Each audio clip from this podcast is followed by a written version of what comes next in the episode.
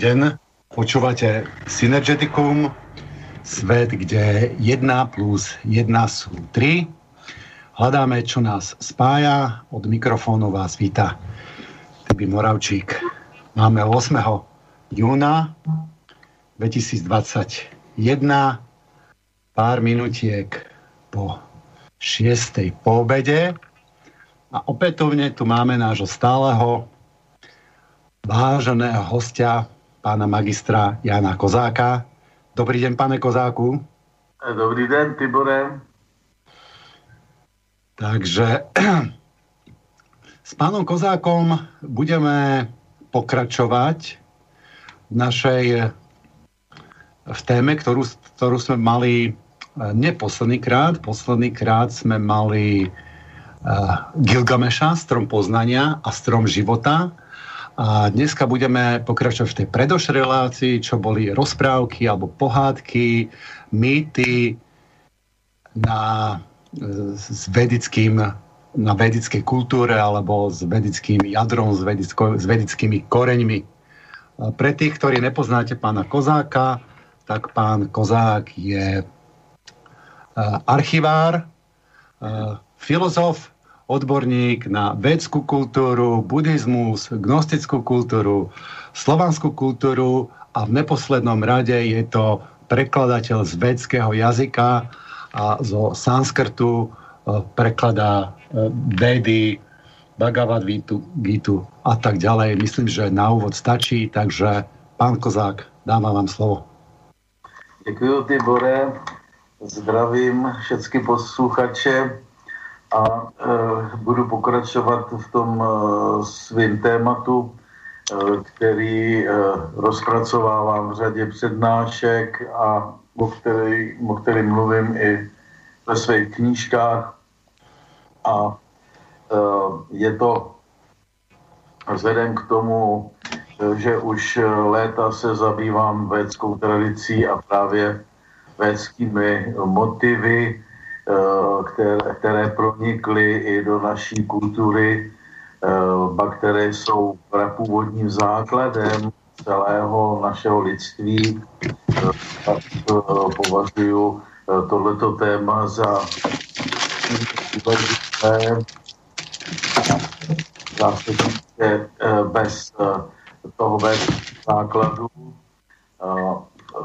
nemá člověk a náš svět zdrojovou stabilitu, nemá eh, pravý zdroj eh, životní síly, kterou eh, potom přenáší na sekundární všelijaký zdroje a prameny, které vysychají nebo kterému nemůžou ten původní zdroj nahradit a tím zdrojem není nic jiného než věčně soucí duchovní člověk, eh, kterého eh, Indové nazýva, nazývají Brahma a jiné kulturní okruhy pro něj mají další jiné názvy, jako třeba Peršané Ahura Mazda, nebo Řekové Zeus, my Slované Eh, jsme tady měli eh, to světelné božstvo, které eh, v různých okruzích slovanských mělo různé, různé názvy, například Svantovit nebo, nebo i jiné. A Svarok, třeba Svarožic. A tenhle ten věčný duchovní člověk, eh, eh, který v indické eh, kultuře se nazývá Puruša, tak se projevuje tím, že nevstupuje do času, je věčně jsoucí, nadčasový a vyjevuje se spoustou svých kvalit, které nás drží nad vodou, které v podstatě jsou tím pravým nositelem lidství a e, všech lidských hodnot a tyhle ty kvality se nazývají také zase v různých kulturních okruzích různě. Ve Védě to byly takzvaní bozy, což byl třeba Mitra, Varuna, Indra a tak dále. V, v perském okruhu to byli takzvaní nesmrtelní svatí Ameša Spenda, Eh, kterých bylo šest eh, kolem Ahury Mazdy. A, a v buddhismu se tyto kvality a, a v, hindu, v podstatě i v té hinduistické kultuře, radši bych měl říkat brahmanské tradici, se potom nazývají parámity a jsou uh, v různých knihách Eh, například eh, v Manuově zákonníku, který jsem přeložil do češtiny a je k dispozici na trhu, nebo Bhagavad Gita, kterou jsem také znovu přeložil a je k dispozici na trhu, eh, tak jsou vyjmenovávány a vyplývá právě z toho strašně důležitá věc, Eh, že totiž eh, my eh, zaboření do naší technicko-materialistické kultury si velmi špatně uvědomujeme, nebo spíše jsme zapomněli díky našemu jenom částečnému vzdělání na to, že v, dávných kulturách a, a Eh, čím dál tím blíž teda k našemu světu stále méně a méně eh, prezentovaný názor eh, nebo přesvědčení bylo takové, že právě tento věčný soucí člověk, že je to nejdůležitější, co bychom měli vědět a čím bychom se měli zabývat.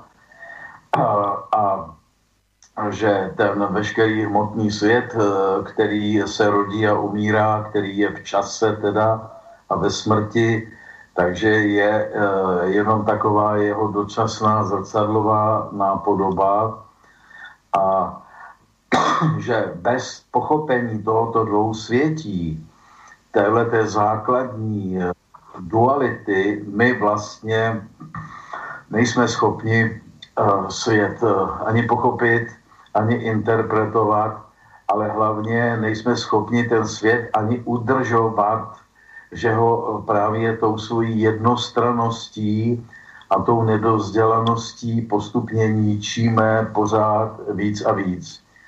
Čili když já uh, uh, budu povídat dneska o těch všelijakých védských motivech, které Eh, pronikají do eh, všech eh, nám známých mýtů, legend a pohádek, tak je to mm, v podstatě to pravé, čím bychom se měli vzdělávat, co bychom měli chápat, aby jsme rozuměli tomu, proč ta tradice trvá vlastně i v dnešních pohádkách a mýtech až do dneška a že má právě tato tradice neskutečně dávnou historii, že stála u zdroje a kořene vůbec člověka jako takového. A to, že e, tady máme ty dva světy, které, e, e, mezi kterými existuje zrcadlový vztah, Eh, tak eh, to je už eh, poznání, které se osvědčuje výborně při interpretaci všech jevů, které nás obklopují, protože ty, to, co se, to, co se jeví, to, co se stává, není to, co je, že mezi tím, co je, to je věčně je, a mezi tím, co se vstává, je právě jenom tenhle ten zrcadlový vztah. A e, když my jsme zbaveni té pravé metafyziky, to znamená tu, té znalosti o tom věčně soucím duchovním člověku, tak velmi neúplně a řekl bych až sekundárně interpretujeme všechny jevy, které právě nedokážeme potom pochopit. Takže z tohoto důvodu já bych se hodně zaměřil dneska na vysvětlování tohoto zrcadlového vztahu a, to, a tomu, jak se právě projevuje ten, tohleto zrcadlo v těch našich všech uh, uh, příbězích známých a kde uh, pokud ten mýtus nebo ta pohádka ještě není přepracovaná, to znamená ještě není zpracovaná tou sekundární silou, tak působí v plné jaksi plné moci a síle na člověka a dává mu to, co by ta, ta pohádka nebo mýtus měla dávat, to znamená právě vědění o podstatě světa. A pokud ovšem už je přepracovaná, nebo už to původní jádro, ten původní zdroj zmizel a byl nahrazen pouze jenom tou sekundární zrcadlovou silou, tak to dopadá potom uh, uh, velmi, velmi špatně.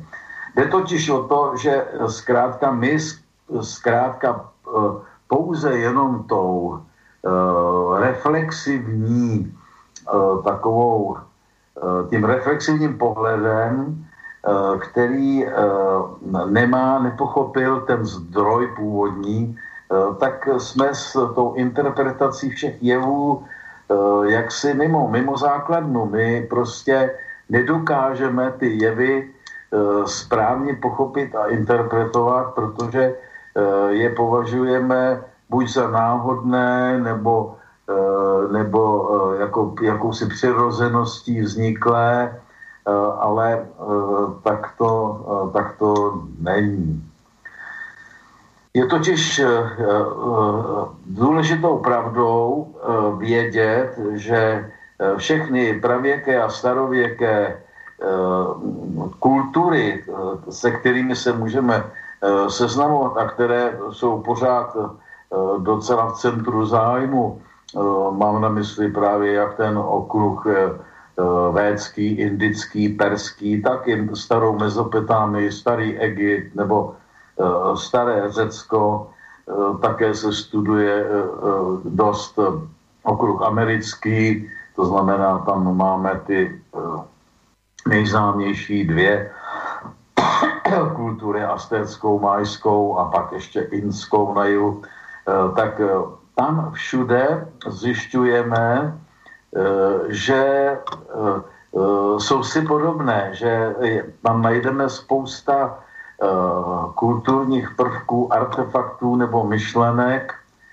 které přestože ty kultury jsou od sebe vzdáleny tisíce a tisíce kilometrů, tak vycházejí, mají společný základ. To je nespochybnitelný fakt religionistiky, na který se málo upozorňuje.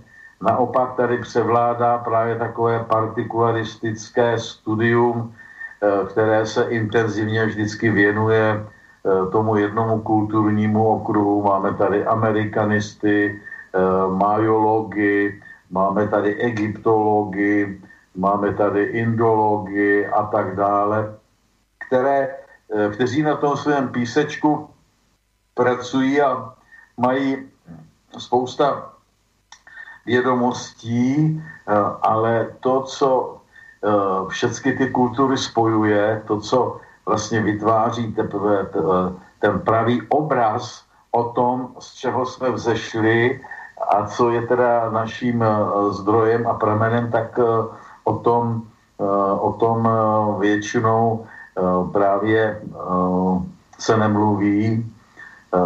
Je tady takový univerzální termín, který se užívá že v dnešní době, který, který je jako, kterým je slovo Bůh a tímhle tím termínem Bůh nebo bozy, bohové, se prostě vytváří celá kulturní nebo religionistická škála všech všelijakých mm, božích sil nebo přímo osob, že jo, protože ty ty bohové jsou vykreslovány vždycky s nějakými atributy a podobně.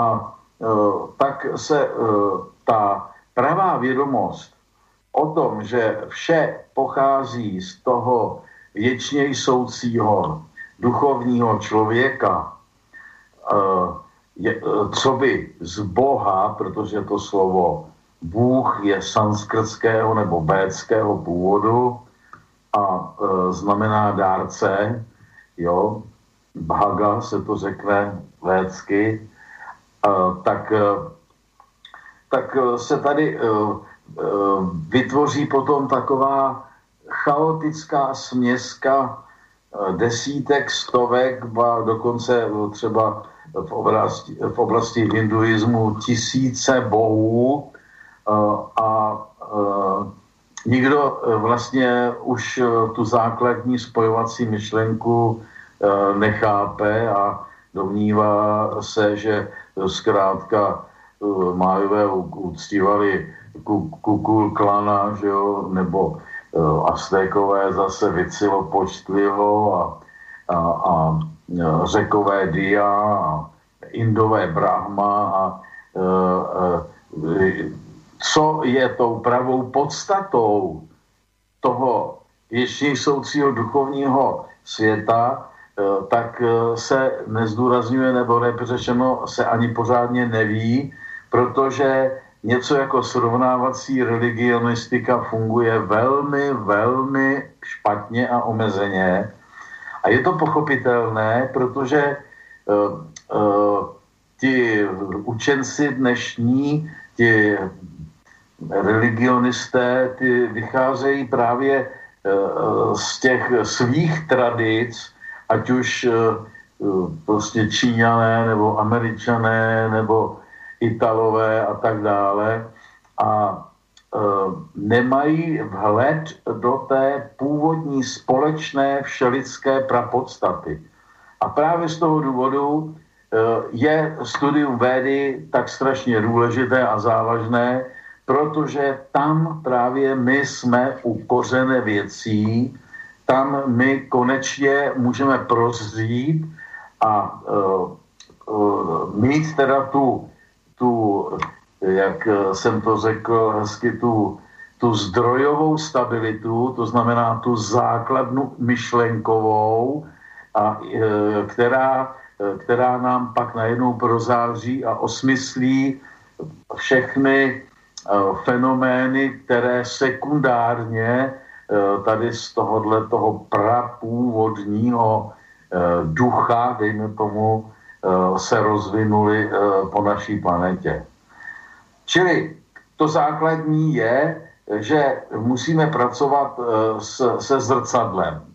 A z toho důvodu, protože existují dva světy, je teda ten svět duchovní věčně jsoucí, eh, který nevstupuje do času a těla, a to je ten svět eh, eh, dokonalého světla poznání, nebo svět ideí, a potom je tady ten zrcadlový svět spodní, který do toho času vstupuje a který Eh, právě je na tom duchovním světu ale závislý, eh, bez něj by nemohl vůbec existovat.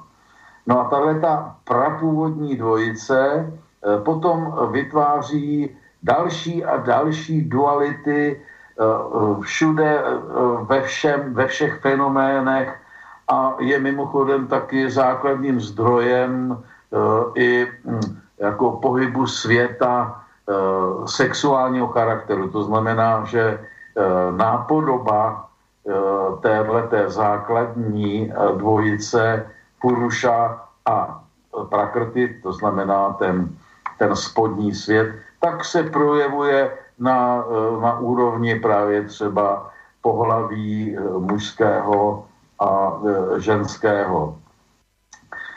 Ta současná situace s tím, jak anglosaský svět šílí ohledně 70 pohlaví, tak je krásným příkladem úpadku a degenerace vůbec eh, právě chápání světa, eh, kde se, eh, kde se prostě tahle ta základní dualita jako by chtěla zrušit, jako, jako kdyby něco takového prostě bylo možné nebo dokonce bylo nebezpečné. Jo? Přičemž tady tahle ta základní zdrojová dualita je nejen zdrojem našeho poznání, ale je to taky eh, zdrojem eh, eh, jaksi zrodu nových těl, protože v případě, že jako pohlaví 37 se setká a zamiluje do pohlaví 74, tak pravděpodobně z toho žádné, žádný nový tvor nevznikne, protože zkrátka se tak odchýlili od té základní duality muž-žena, eh, že už vlastně toho zrození eh, nového člověka nejsou schopné. No, ale to je vedlejší věc.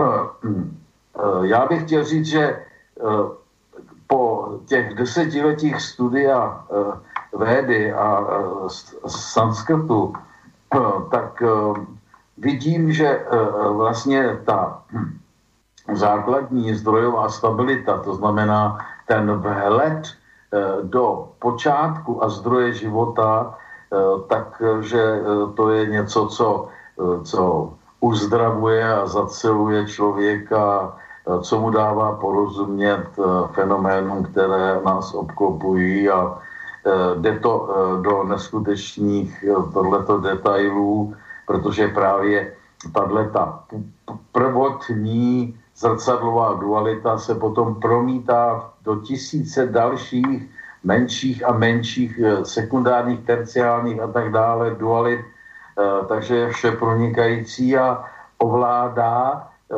tenhle ten magnetismus nebo tahle ta polarita ovládá vlastně ve světě úplně, úplně všechno. Já například si můžete všimnout, když se podíváte na, eh, na současnou kinematografii, že já tam dokonce právě v tom,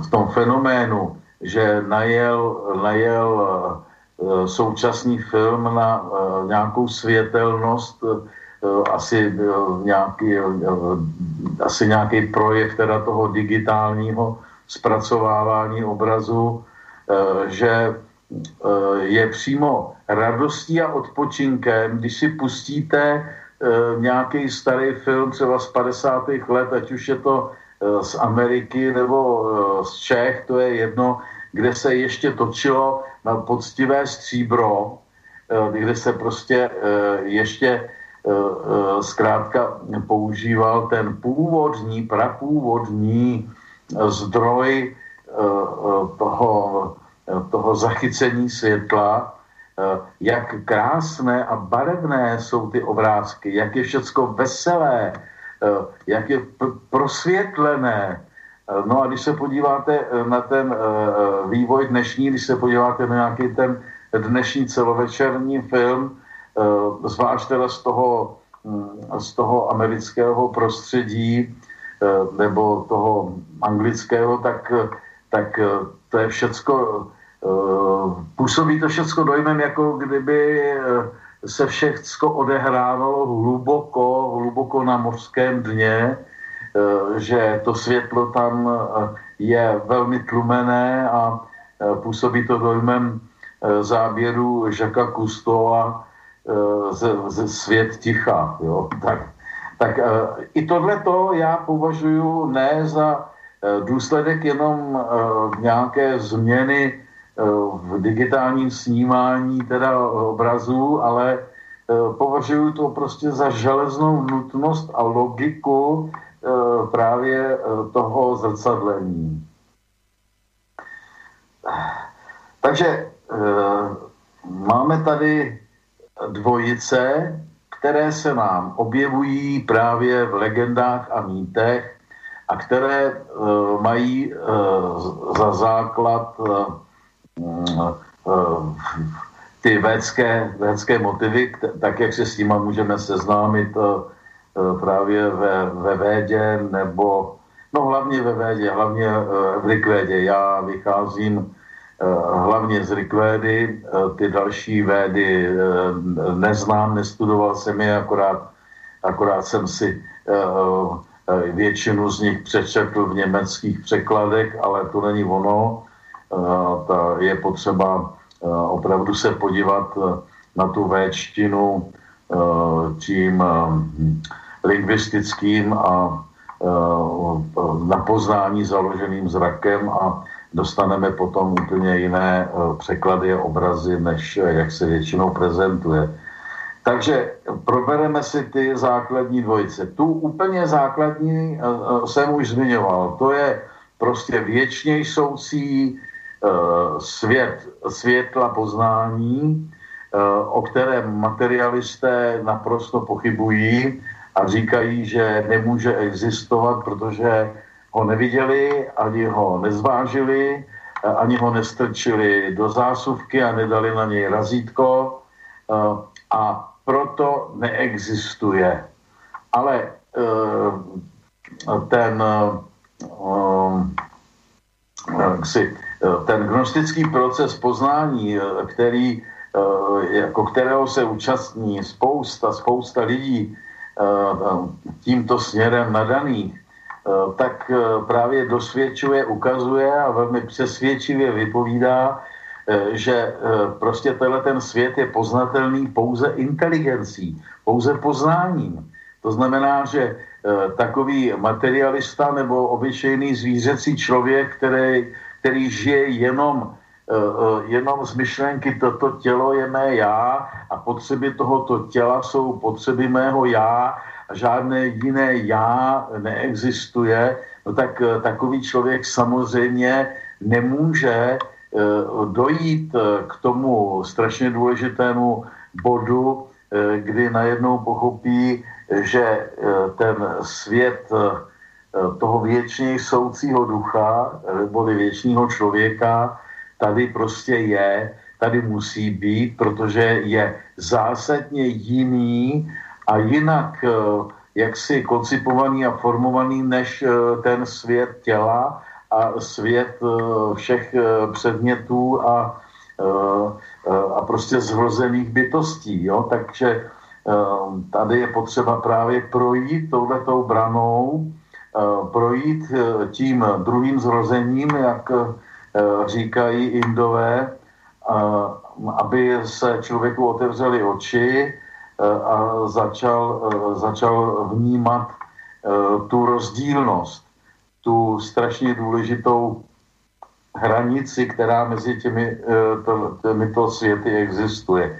I když ty světy jsou slepené, když jsou, jsou neustále spojené, propojované, protože ten, ten spodní svět hmoty potřebuje toho ducha, takže ho neustále Eh, jak se napodobuje, přijímá ho do sebe, nebo alespoň projektuje ho eh, tak, aby ho napodoboval a tím žije. Jinak eh, by ani žít nemohl. Ale to není jako tak důležité, to tímhle tím směrem nechci nic interpretovat, to je pro obyčejného filozoficky nezdělaného čtenáře příliš, příliš jako bych to řekl, eh, příliš teoreticky, teoreticky náročné, ale já se vrátím ke zcela konkrétním příkladům. Takže si probereme některé ty dvojice, které se objevují eh, v těch eh, pohádkách, mýtech a které mají vztah.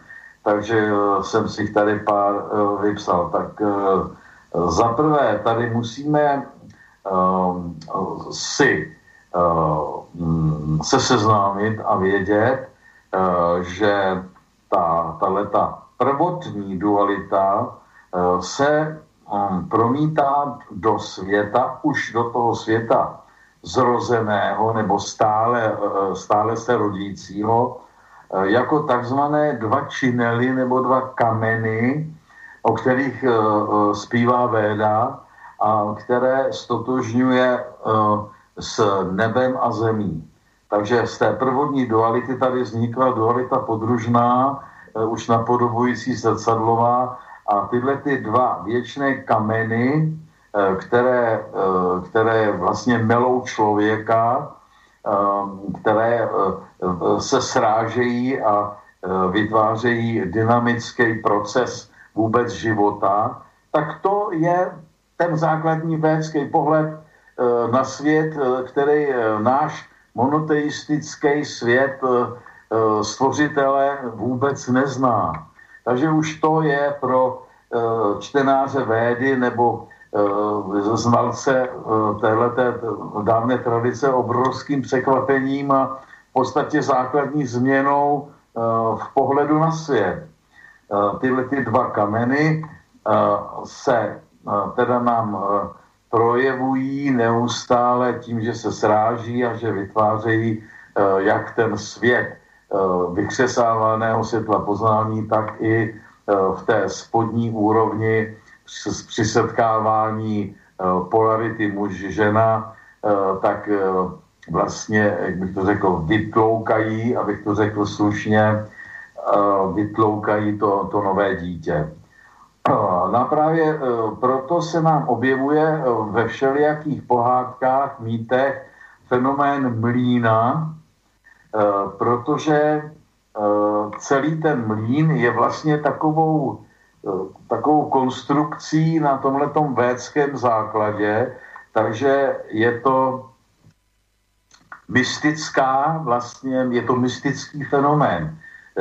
Nám to připadá jako z toho hlediska um, instrumentalismu nebo strojírenství prostě jednoduše takový chytrej uh, nápad, uh, že lidi uh, využili uh, síly vodního toku a na, uh, na tu řeku nebo na ten potok oni dali to kolo a ono se začalo otáčet s těma lopatkama No a tam potom nainstalovali ty dva mlínské kameny, kde se prostě ten horní otáčí a do prostředka dali díru a tam začali sypat zrno a ono, hele, ono z toho začala prostě se sypat mouka. No tak to ne. To prostě s tímhle s tím instrumentálně materialistickým názorem na svět nikam nedojdeme. Takovýmhle způsobem nic nevzniklo protože úplně všechno, co se tady dole děje, tak vzniklo na základě projekce eh, těch duchovních původních nebo purušovských eh, sil eh, do toho napodobivého světa hmoty, čili ten mlín jistým způsobem tady vlastně symbolizuje a představuje, jakým způsobem funguje svět. Jo? To znamená, Eh, že eh, tady ten horní mlínský kámen, to, eh, ten reprezentuje tu sílu nebe, ten spodní kámen, ten prezentuje tu sílu země a ta dualita mezi nimi, tak ta, je, ta prostě má tu sílu, která dokáže rozemlít, rozemlít prostě to zrno Eh, na mouku a vzhledem k tomu, že zrno už v pravěku eh, bylo jedním z nejdůležitějších symbolů člověka, jo, eh, zrno a člověk je pro starověk a pravěk vlastně jedno slovo. Je to jeden termín. Právě z toho důvodu potom celý ten proces, který zase se vytvořil jako projekce eh, duchovního význa, eh, duchovní síly eh, životadárné, tak nám potom dala nápodobou povstat tomu, tomu mletí zrna na mouku a potom kvašení a pečení chleba. Takže, takže ten chleba je vlastně proto svatý, o tom už jsem mluvil určitě v nějaké hodině tady dřív, protože právě reprezentuje celý ten gnostický proces poznání a ten upečený chleba s dobrou chutí, který si potom Eh, všechny ty kultury navzájem uchovávají v různé podobě jako svatý obřad, eh, tak ten reprezentuje právě to, eh, že,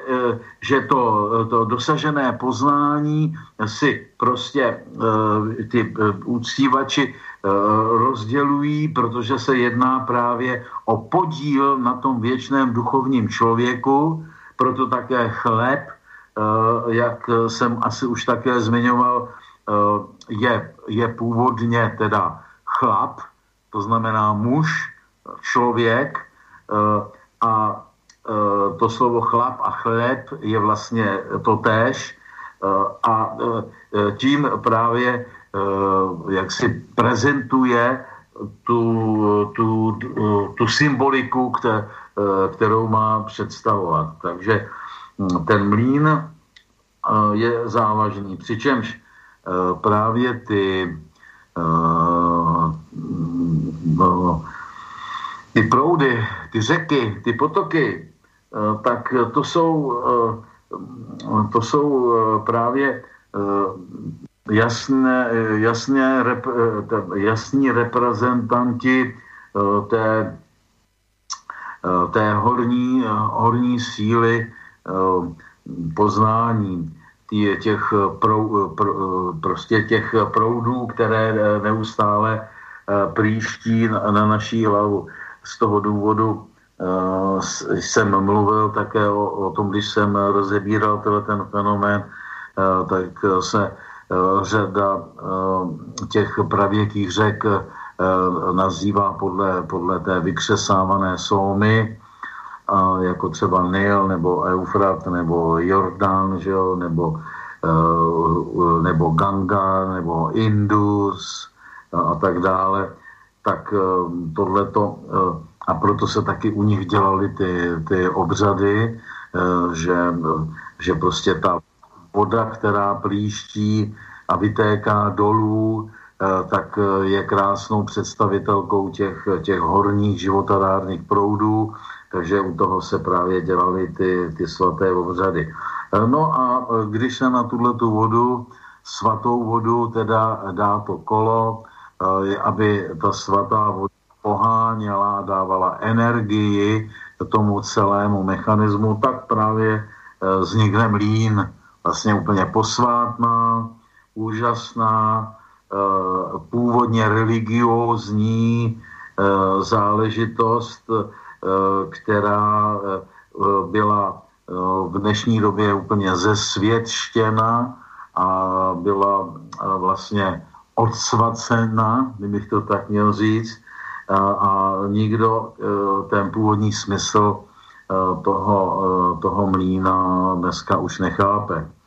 Tam pak jsou v těch pohádkách důležité postavy, že jo, vždycky nějakého toho statečného mlináře, a potom je tam jako reprezentant té škůdcovské síly vždycky nějaký ten vodník, který symbolizuje ty spodní síly té, té, té vody už jenom v té materialistické interpretaci. Čili máme tady Eh, první dvojici, nebo už asi čtvrtou dvojici, když mluvím o těch dvojicích, eh, jako dvojici vod.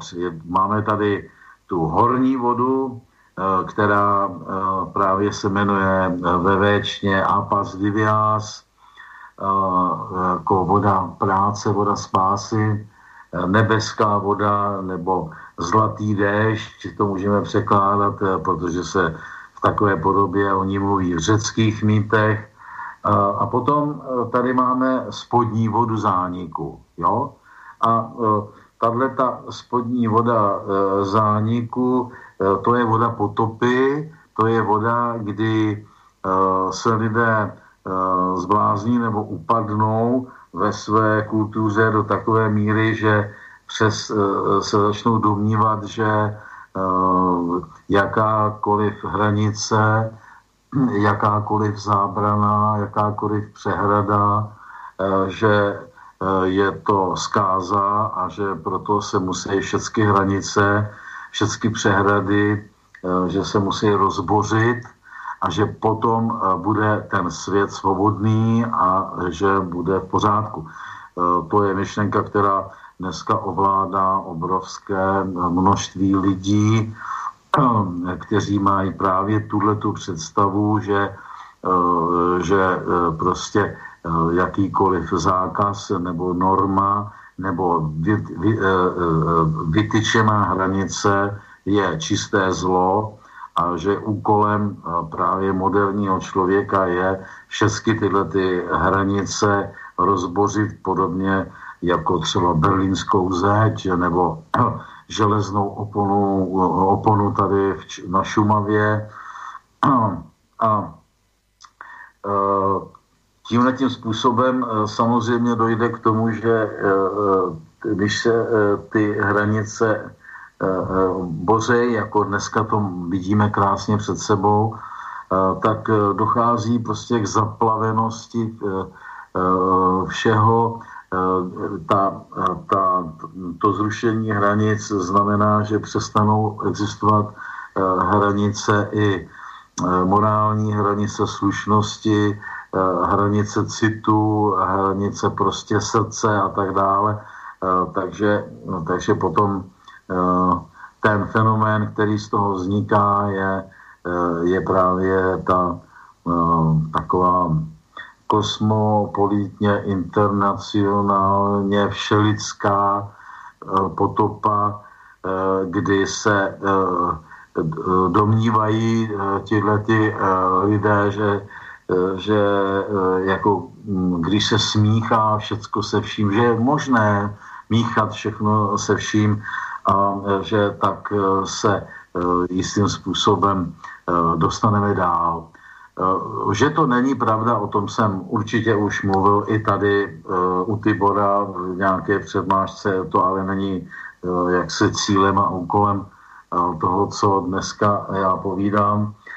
Takže jenom jsem chtěl říct, že prostě ta véda pracuje, ten základ naši, našeho myšlení, pradávných našich předků, pracuje zásadně s dvěma vodami ta jedna voda je ta horní duchovní voda, životadárná voda, která se často uh, překládá nebo vykládá jako mléko. Z toho důvodu uh, máme také mléčnou dráhu a uh, máme spousta slov v sanskritu a ve většině, které reprezentují právě tuhle tu životodárnost. Jedno ze základních slovíček tady je gos a uh, uh, to, tato, tyhle, ty, tyhle ty, stáda krav ve výšinách, které, které právě nám posílají své mléko, tak se jednoznačně dají doložit a ukázat uh, také v Egyptě ve staré, ve staré době Eh, kde eh, ta nebeská kráva hraje podobně jako v Indii eh, jednu ze zásadních a důležitých rolí, kde dokonce faraoni se velmi rádi nechali zobrazovat, jak stojí pod touto nebeskou krávou a tahají ji za cecíky, to znamená, že ji dojí tak, aby právě to nebeské mléko mohlo příštit na Eh, na tu faraonskou říši a tím jí eh, zaplavovat, eh, tím jí obohacovat. Jo, tohle ta činnost, která v dnešní době je vlastně úplně vyzmizíkovaná, je odstraněná prostě z lidské kultury, tak ta byla původně při vzestupu všech lidských kultur viděná jako ta vůbec nejdůležitější. To znamená, ti lidé, kteří byli schopni tyhle ty životadárné proudy nadojit tak, aby společnost toho měla prospěch, tak to byly ti nejváženější osoby vůbec, byla to prostě ta sorta lidí, která se v, v Indii nazývala původně Ršaja, Ršiové, že jo, nebo Kavaja, ty zřeci, v tom slovanském okruhu také Volchové nebo zřeci a, a žreci, a, která se potom ve všech těch kulturních okruzích jmenovala různě, ale ten hlavní smysl byl právě dojít tu nebeskou krávu. A o tom dneska vlastně už se vůbec neví. Takže dvě body, na to nezapomeňte. Je typické pro dnešní dobu materialistických vývodů, jako v oblasti náboženství, že si tam běžně ty, ty učenci tyhle ty vody pletou a že zaměňují ty horní vody za spodní vody a že, že zkrátka úplně schaotizují tenhle ten základní důležitý protipol. No a tady na tohleto třeba my Češi, nevím jestli Slováci taky mají takovou nějakou pohádku, ve které se vyskytuje živá a mrtvá voda. Jo, máte to tam někde? Ano, ano, máme.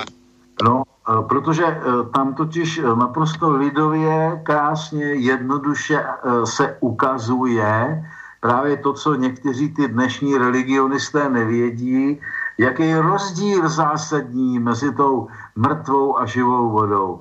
Že ta, ta mrtvá voda, ta prostě je schopná akorát scelit, to znamená jak si uh, schromažďovat při, silou přitažlivosti a gravitace všechnu hmotu k sobě, takže tam potom ten uh, uh, rozříznutý Jiřík nebo ten hrdina, uh, který byl popraven a byla mu uh, useknutá hlava, tak najednou ta hlava se mu k tomu tělu zase přicukne, protože byl polit mrtvou vodou, eh, no a, ale neobživnul. A právě ta, ta horní voda, to znamená ta pohádková živá voda, eh, tak ta právě způsobí to, že, eh, že to tělo prostě obživlo a že ten hrdina Jiřík byl zase, zase živ a zdrav a mohl potom se ujmout Eh, toho království po zlém králi, eh, který eh, právě tohleto nepochopil a udělal to tak, že napřed, napřed se, se poléval, nechal se zabít a pak se nechal polévat prostě tou živou vodou, a, ale nebyl dohromady, tak to tam myslím já, když potom ho polili tou mrtvou vodou, tak sice byl Eh, jako už v pořádku spojený, ale neměl eh, už potom žádného toho ducha, který, který by eh, ho oživil. No. A, pán Kozak, tá, tá, tá spodná voda, to je jako normálna voda? Lebo chápem tu, tu, tu hornú, tá, tá, to, to, to mlieko z tej posvetnej, posvetnej krávy, to ste, to ste vysvetlili, a tej spodnej vodě, tej jsem si není úplně jistý, či, či, či je rozumím. Ano, eh, tak eh, ta eh, normální naše voda je vlastně s, vznikla tady z této spodní vody, protože ta, v té na duchovní úrovni je to tak, že prostě všechno jsou ideje nebo Eh, fenomény, dá se říct, jemnohmotné nebo ideové, eh, které teprve dávají vzniknout eh, všemu hrubohmotnému. Jo? To znamená, že můžeme mluvit o potopě, můžeme mluvit o spodní vodě a je tím, je tím prostě myšlena tahle ta voda v rybníku nebo kde, kde se koupeme, ale mm-hmm. Není to tak... Máme, a prepačte, prepačte vás, vyruším, máme tu, máme tu poslucháča, E, nejaký, nejaký telefonát málo kedy nám niekto volá, tak e, pokiaľ tu ešte je, že by sme mu dali priestor, keď vás poprosím. Ano, prosím. Slyším velmi špatně teda. Já těž, no. Jak to nefunguje? Lepší možná by bylo, kdyby napsal posluchač e, ti to uh, písemně, že jo. Hej. Hej, tak po, není, není, není, žiaľ, bo ospravedlňujeme sa poslucháčovi, není ho počuť, tak poprosíme, nech to napíše. Uh, mám tu potom ešte dve také otázky, ktoré nesúvisia. Uh, a ešte ja tu mám jednu otázku. Spomenuli ste, že chlap pochádza vlastne z toho, z toho posvetného chleba. Uh, a čo žena? Ako my vlastne z iného uhlu pohľadu vidíme tu dualitu, ten chlap, žena. Uh, vedeli by ste aj e, povedať, že vlastne z čoho pochádza ten, alebo má v tomto mystickom poňatí aj, aj, aj, aj slovo žena? Uh, no, uh, tak tady v té souvislosti s tím, uh, s tou výrobou chleba, který, která reprezentuje spíš vlastně jakoby vznik, zrození a dopečení poznání až do e, závěrečného už dokonalého tvaru, kruhu, že jo, kulatýho chleba, tak tady v tom gnostickém procesu se ten fenomén ženy neobjevuje, je to pochopitelné, protože právě ta dualita muže a ženy je postavená ve všech starých školách a, a dá se říct, že uh, dnešní katolictví to ještě dodržuje po tisíci letech, že eh, mulier taceat in ecclesia, že uh, žena má mlčet v církvi a ohledně duchovních věcí, protože tam je to udělané tak, že ta žena je reprezentantkou zemitosti a země a jejím svatým úkolem je právě eh, porodit eh, děti zdravé a správně je vychovávat. Takže ta se toho gnostického eh, procesu neúčastní po tisíciletí, možná dokonce i po desítky tisíc let. Takže to zrození ženy jako duchovního nějakého vůdce nebo to, že tady máme farářky, tak to souvisí už s vývojem světa během, během poslední, poslední doby. Hlavně teda, že jo, v rámci vzniku anglikánské církve a potom vzhledem k, k té nebo moderní Eh, emancipaci, která eh, probíhá teprve takových 200 eh, let asi kdy od toho okamžiku, kdy to začalo, ještě ani ne, 150 let, takže to je velice, velice krátká doba. Takže duchovní tradice, a zvlášť védská duchovní tradice, ta nepřipouštěla ženu k žádným duchovním obřadům, ta nepřipouštěla ženu ke studiu sanskritu, nepřipouštěla jí vůbec k, k, k tomuhle tomu Eh, za chvilku o tom budu mluvit, zrození toho duchovního člověka, protože jejím výsostným úkolem je zrodit skutečného člověka, tě, jako tělesného člověka. Jo? Takže e, e, jako rodiště a hlavní úkol muže duchovně vyspělého bylo, bylo zrodit, zrodit duchovní dítě, a úkolem ženy bylo zrodit tělesné dítě. A tak jako se žena stará o tělesné dítě, musí ho krmit a, a mít a tak dále, tak úplně stejně se má dospělý jedinec dvídžovského typu, to znamená ten podruhé zrozený, ten probuzený, se má starat o to zrozené nebeské děťátko, to znamená o, ten, o to světlo poznání, které e, v sobě rozkřesal a má ho udržovat, e, má ho krmit neustále přikládáním dalších a dalších palivových článků, tak aby tenhle ten oheň vnitřní už nikdy nezasnul. Jo? Takže takhle bych odpověděl na tu ženu. Ještě něco? Ďakujem. No, asi si dáme pauzičku, čo poviete? Ano, ano, dáme, jo. Dáme si teď tak 10 tak, minut nebo 8 minut, jo? No, tak poprosím režiu nějakou pesničku peknú, keby nám pustila zatiaľ.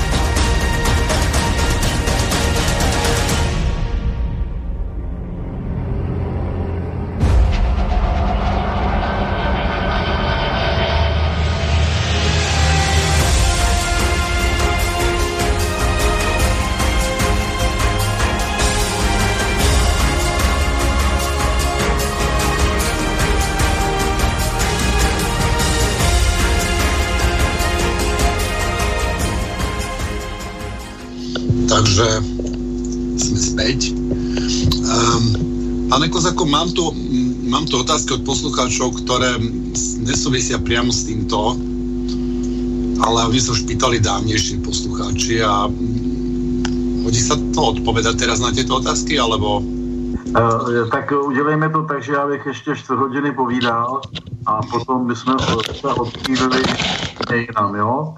Uh, Dobrá. Abych nestratil výborně teď, předtím, předtím to bylo špatný.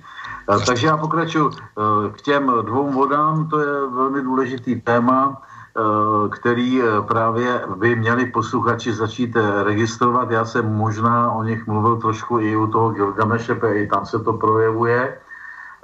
A Eh, eh, ten eh, takový ten materializační nebo ten úpadkový rys právě postupné ztráty té povědomosti o tom věčně soucím člověku, teda o té duchovní říši, postupně byl teda atrofován a mizel, takže potom došlo k procesu, kdy všechny ty horní procesy a horní symboly se převedly dolů, eh, takže i třeba eh, v Mezopotámii nebo v, tom, v tom eposu o Gilgamešovi ten nebeský bík najednou se stal eh, podzemním vodním bíkem a, tak, a všechny božstva, všecka božstva, která původně byla jaksi nad nebesy, tak, tak se dostala třeba do podzemí, že jo, to souvisí i právě s tím základním přerodem no, té um, náboženské orientace na ten chtonismus, to znamená na ten materialismus, na epicentrum hmoty a země, uh, takže se potom vlastně i člověk, který původně teda byl z té duchovní oblasti zrozený, tak najednou se začal eh, rodit z nitra země a,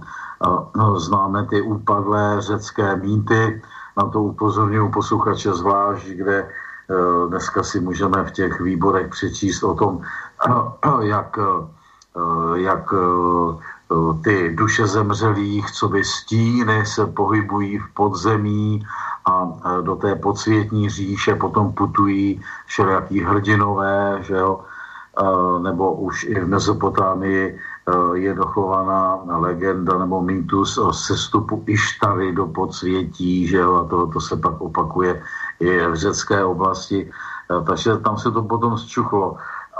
A tím se to znesmyslnilo, ale já jsem tady určitě mluvil v nějaký přednášce pro tebe, Tibore, o vodnících, nebudu to rozebírat, jenom chci teda znova Eh, zdůraznit, že eh, ten vodník a ten fenomén vodníka je úžasný, eh, je velice, velice inspirativní, protože nám ukazuje právě tu sílu té spodní vody v té, v té podobě smrtonosné, kdy až v podstatě do 19. století se se teda eh, platilo, že je to teda eh, ta spodní síla potopy a eh, utonutí a ještě u Erbera v jeho slavném vodníkovi je to takhle zobrazováno a existují pohádky až do dneška,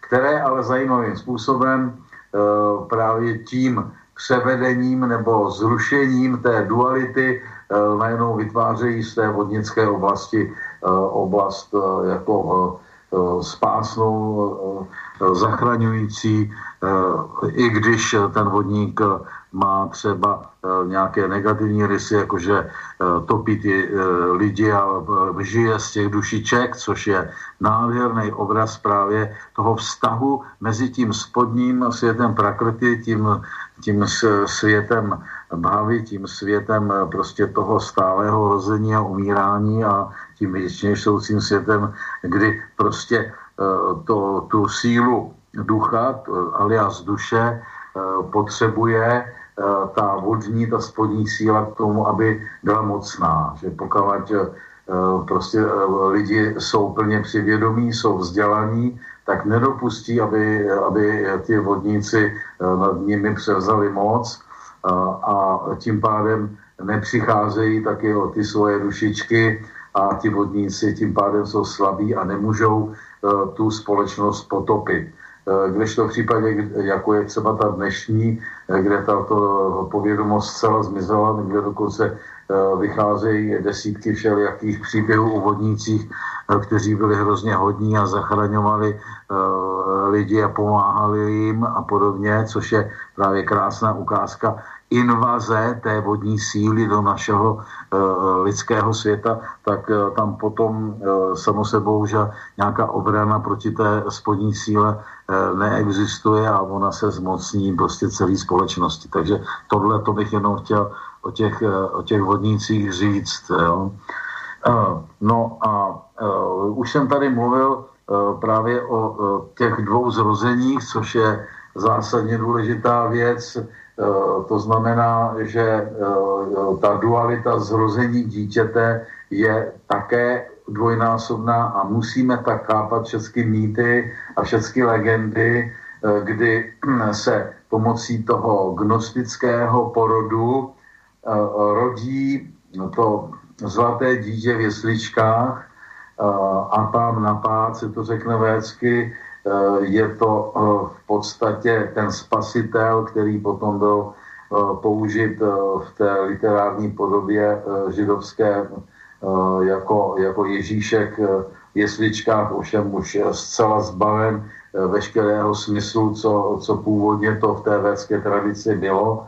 A, a tenhle ten, eh, tenhle, tohleto dítě, jak jsem už eh, dneska poznamenal, eh, tak právě je to nejdrahocenější, co vůbec může být. To je to, je to dopečené poznání, to je prostě zrození toho úplnostního pohledu na člověka a na svět a právě to se promítá i do řady pohádek a mýtů, už teda v trošku pomílené podobě jako ochrana, eh, ochrana a starost o duši, se tomu eh, říkalo v Řecku, kde, kde se tak trošičku právě už smysl a ta duše a duch, ale to není důležité, pořád ještě to má tu funkci něčeho právě nadsvětského, něčeho, něčeho metafyzického, to znamená, ještě tam to védské dědictví trošku existovalo eh, a eh, ta, tato, eh, ta starost o tu duši, ta je právě v celé té brahmanské literatuře ústředním termínem, ústředním motivem, protože právě o to ten, ten sádu nebo ten tapasvin a, tak dále, jak eh, znějí všechny ty, ty jména, ehm, tak eh, se má eh, starat, má ten vnitřní oheň udržovat a když by ho právě zalila ta spodní voda, tak by potom nastala temnota, která by znamenala, že ten člověk se topí ve tmách a ztratil ten svůj domov, tu svoji orientaci, to svoje, eh, jak bych to řekl, vnitřní bohatství a tím, eh, tím by prostě eh, jako jeho lidský úděl tady a smysl života tady skončil. Jo? Protože je jasné, že pouze jenom v té čistě materialistické době, jako je ta dnešní, tak tam může ten cíl být jenom právě to neustále obohacování sebe sama nějakými majetky a, a e, potom z toho vyplývající užívání si toho bohatství v podobě všelijakého hedonismu e, a, a tak dále. Jo? Tak to je, to je tohleto důležité nebeské dítě.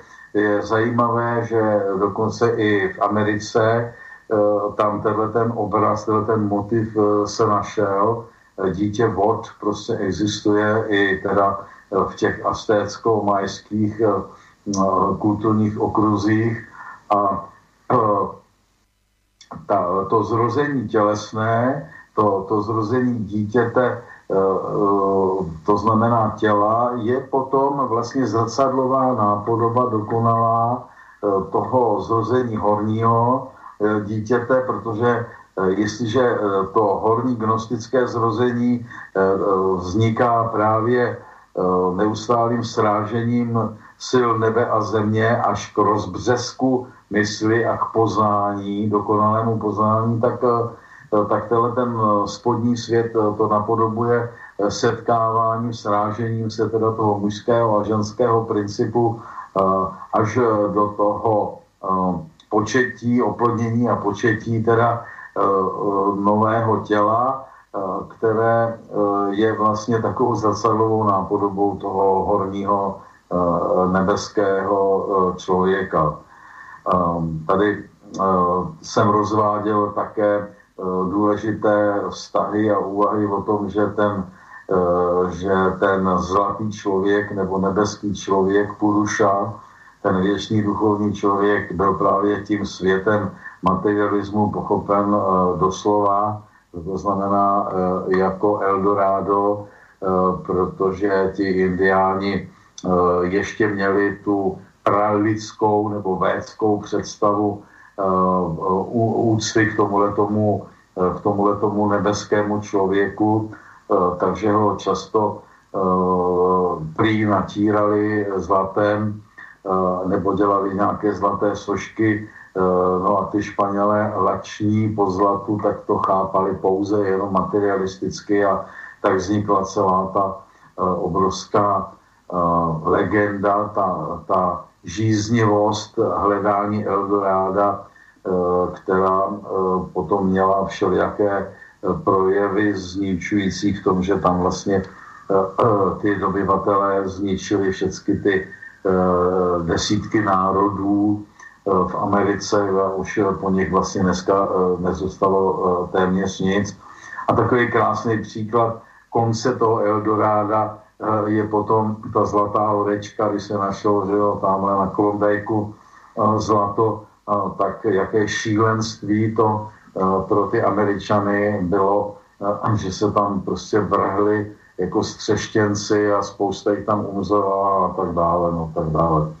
Tady v této souvislosti hovořím a je to důležité o fenoménu, který nazývám Mandorla, což je Eh, to nebeské lůno, ze kterého vystupuje ten spasitel Ježíš Kristus už teda v té biblické podobě, ale pořád ještě v tom raném křesťanství jasně eh, chápaný jako posel světla, poznání, eh, který, který právě vystupuje z tohoto duchovního a nikoli v tělesného lůna, kde ale už právě celá ta práce Mm, tak jak eh, oni, myslím, jsem eh, povídal už tady i pro eh, relaci tady synergetikum hodně, takže to nebudu nějak zvlášť rozvádět.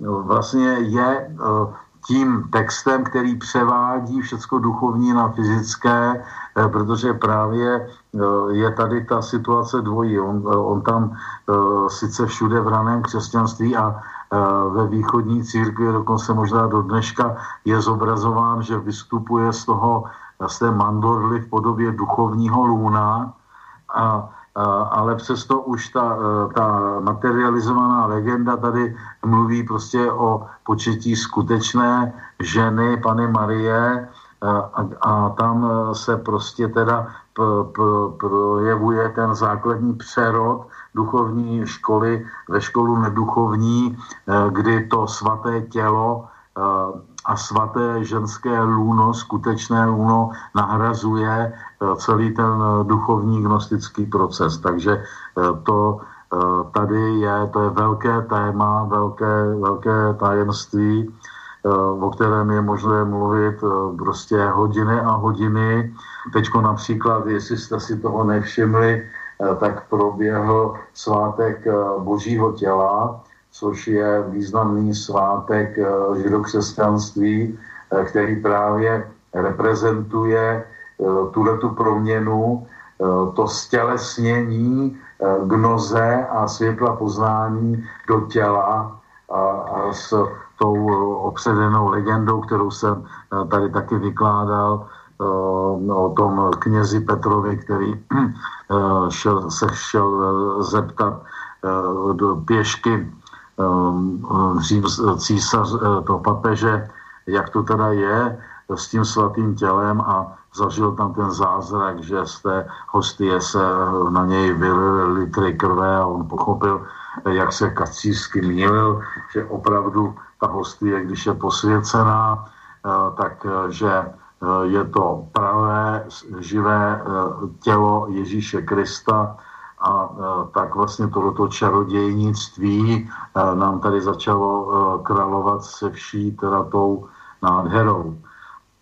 Tak tohle je důležité. Ta proměna té duchovní mandorly, toho duchovního lůna, kde se vykřesává to nebeské spasitelské dítě v to, v to ženské lůno, kde se vykřesává docela normální tělo malého, malého teda chlapečka. Tak tahle ta dvojice, tahle ta dualita, tak ta určitě by měla jako být známá, měla by být Eh, zkrátka pochopená, aby jsme se vůbec v té, eh, v té eh, dogmatice současného židokřesťanství trošku začali orientovat, protože jinak jsme úplně ztraceni.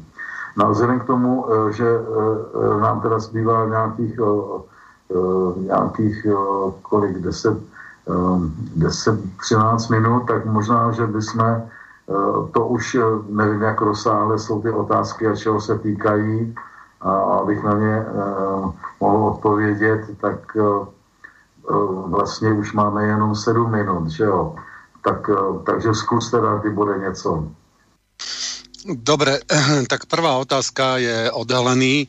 Aký je názor pana Kozáka na Steinerovú teórii Ahrimana a osme sféry? A je pravda, že Jozef Jungmann sanskrit študoval a mohl tak zdůraznit příbuznost českého, slovenského jazyka se sanskritem, s tvorbou gramatiky a tak dále? Ano, tak napřed bych začal odzadu. Je to pravda. Josef Jungmann studoval sanskrit, protože žil v té blahodárné době, kdy na konci 18. století eh, se teprve začaly překládat ty první sanskritské texty a Eh, on se eh, zapojil do tohoto proudu nadšenců, takže on dokonce jako učitel češtiny v, Litoměřic, v Litoměřicích učil své žáky i základům sanskrtu a hm, mělo to tak blahodárný vliv na tehdejší intelektuální vrstvu v Čechách, protože spousta Eh, učenců, jako například i eh, evangelista Purkyně a, a Čelakovský a podobně, eh, tak tím byli ovlivněni. Jo? Tak to byla krásná doba, která ovšem trvala asi jenom 50 let a poté přišla z Evropy katolická reakce, Eh, kdy se začala vymýšlet ta teorie té nesmyslné praindoevropštiny, kdy se snažili prostě zase jako utéct od té védské tradici, od které už utekli před dvěma tisíci lety,